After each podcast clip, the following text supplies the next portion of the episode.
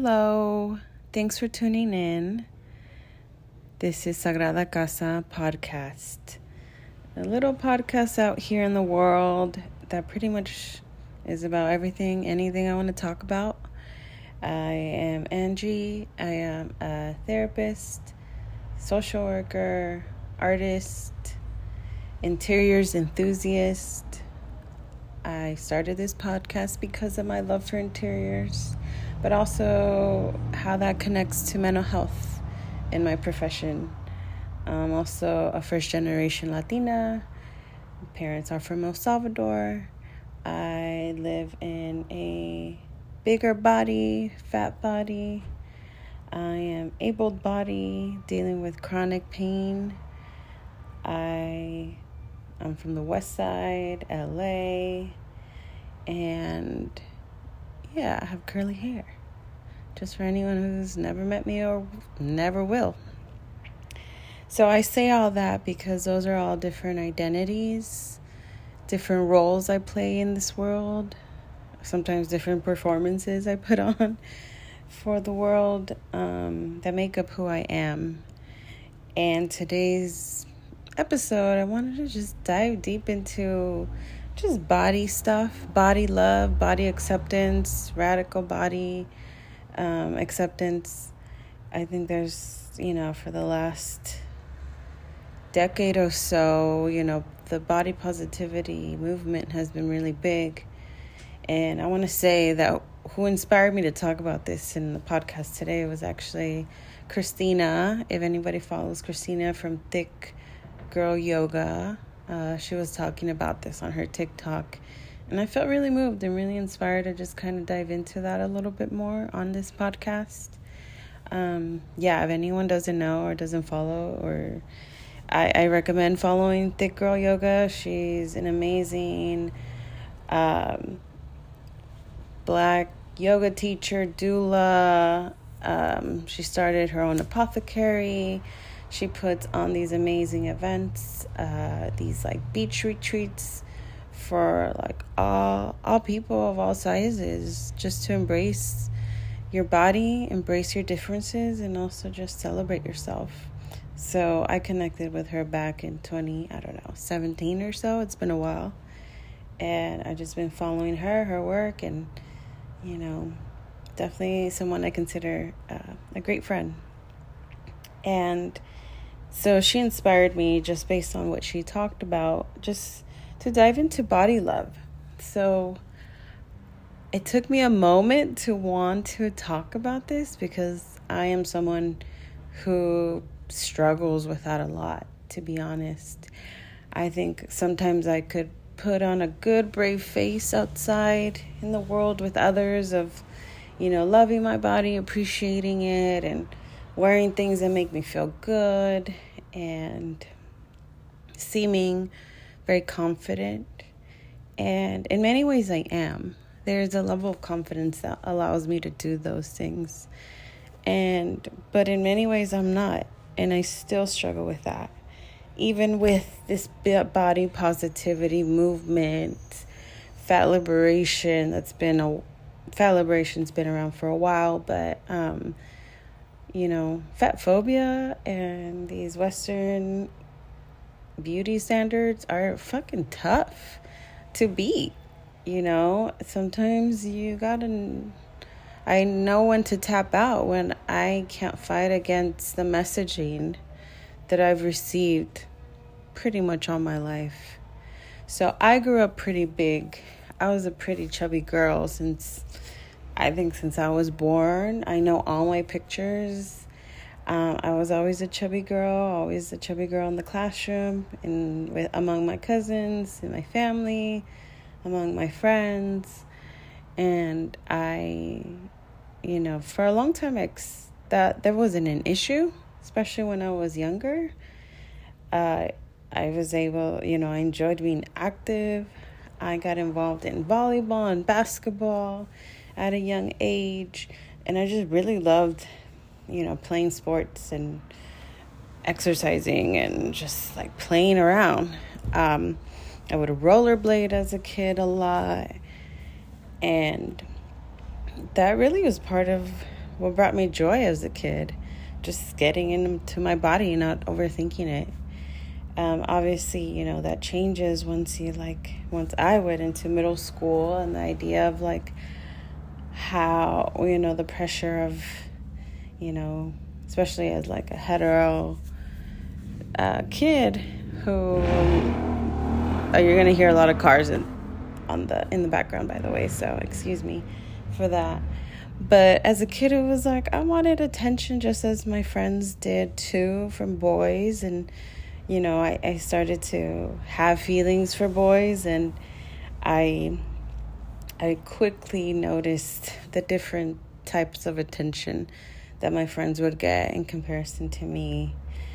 Um, and I always associated that and connected to that to how we looked, right? And and I think that really informed me of how I was to live and move through the world later on, which unfortunately led me to having uh, this eating disorder in high school. And this was not something that was clinically diagnosed, so I do want to be mindful of that. I didn't go to any treatment facility. No doctor diagnosed me with an eating disorder that has been me over the years of just learning more about that of what it was that I was experiencing and doing in high school and a lot of it was restricting restrictive eating um, starving myself and having like this ridiculous amount of these diet restrictions I gave myself and also uh, exercise regimen that was incredibly unhealthy, especially for a growing kid. I think I was like 15, 16.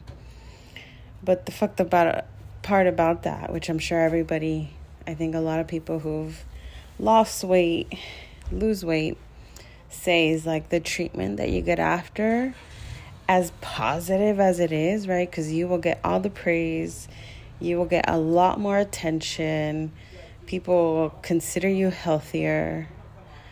Um, it's kind of devastating as much as it's positive because then you start questioning how did you think of me before I lost weight? Right? My value just went up because of that. So, does that mean that if I'm in a bigger body, a fatter body, a not um, aesthetically pleasing, quote unquote, body, then am I not worthy? Am I not as valuable? And as a teenager, that is during that developmental stage, that shit will fuck you up. It will really go deep into your psyche of the worthiness that you might have in this world and in, relationships and the kind of partners you choose and why you choose them and who you let into your life and the lack of boundaries sometimes we may have. And I'm not going to say this is an example for every big girl, fat girl that that ha- that they had this in in growing up, but that was my experience for sure. And I bring all of this because it is such a journey to really understand, to love, care, accept your body just as is with all its changes. Because now that I'm mid 30s, going on to late 30s, you know, I realize like now it is such an imperfect relationship I'm going to have with my body. You know, I dealt with an injury two years ago that led me to have, you know, really chronic pain and fatigue and it really fucked me up as far as like what I was able physically to do and what felt good to do. So while I was able to stay active in the past and that helped my psyche and my mind feel like, oh, I'm still doing something, you know, as a fat person, at least I'm active. Here, there wasn't no choice to do that. I had to sit my ass down, lay down, rest, not move, and sometimes not being able to move, or just really listen to what my body needed and wanted. And a lot of it was like, just chill the fuck down.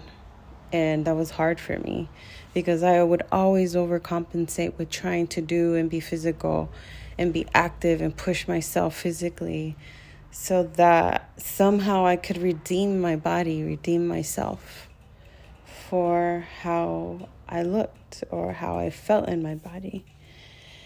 And don't get me wrong, I love, I think I'll forever want to be active in my own way. Every stage of my life, I, I enjoy feeling strong. I enjoy feeling flexible.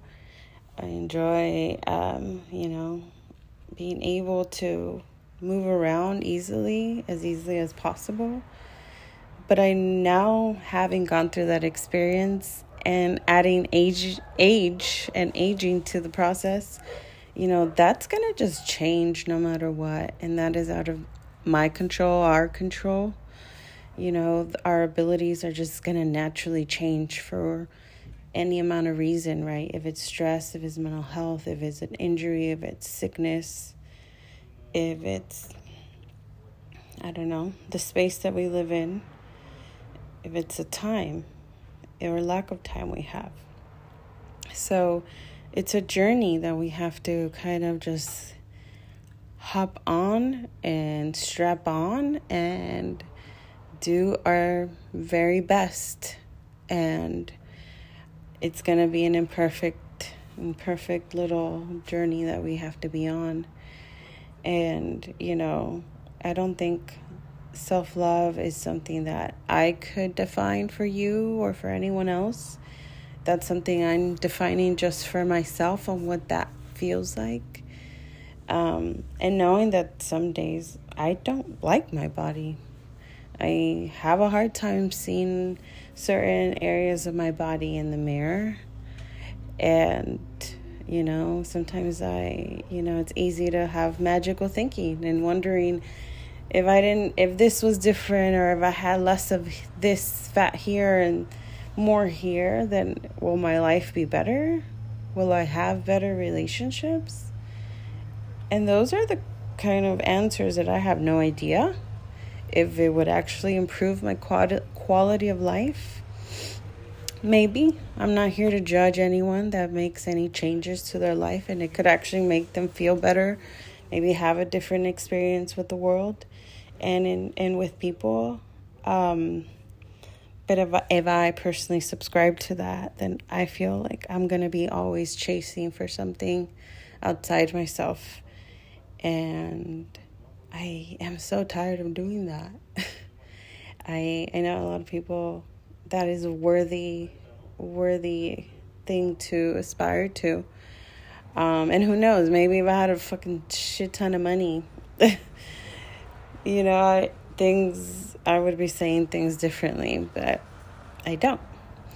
And I've learned to, you know, go with the flow a little better and understand the imperfection and knowing that, you know, my body is not a destination to reach at. Like, there's not this goal of how I want to look per se, but it's an experience of how I want to experience the world. What are the things I want to do?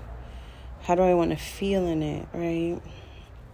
And the reality is, we live in a very fat phobic and ableist culture and society, and the systems around us reinforce that. So shit is just ugly and messy out here.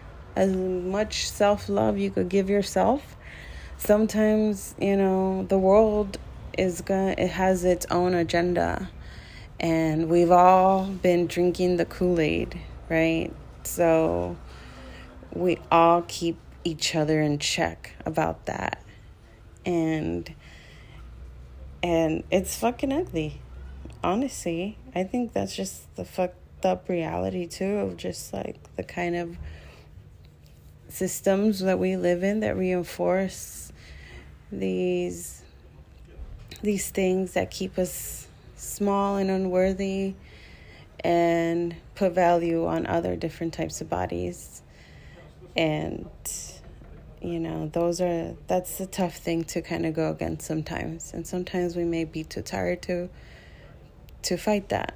And that's real and on those days that I have no strength to put on that brave face and that positive face that I'm doing good or I'm feel good, that's when I, you know, surrender and let myself feel that. Because that's part of the human experience as well. And to me, what I keep holding on to is that, you know, I keep coming back to myself, even when I have those lows and those days, or perhaps those weeks, months, years, however, however long that is. I keep coming back, and there's moments where I come back to myself and ground myself, or connect with the people who will see me in the best light, who reinforce my my beauty, who will reinforce and and affirm that I am also so much more than my body, that I bring so much to the table, and you know, we don't have to sacrifice our well being to be liked, and we don't need to sacrifice our relationships to be loved. So I hope this message could land somewhere in a cozy middle space somewhere in the world where someone might feel a little a little warmer, a little less alone. Hopefully, you know, it's a real take on this body positive movement, body love, acceptance, all that. Um, it's not a perfect thing. It's not black or white. Um, it's a lot of gray. And it's a lot of just showing up every day and taking it a moment at a time. And yeah, I think that's all I got for that. So take care. Take a nice deep breath in. And, you know, sending you all the love, a big hug. And yeah, take care.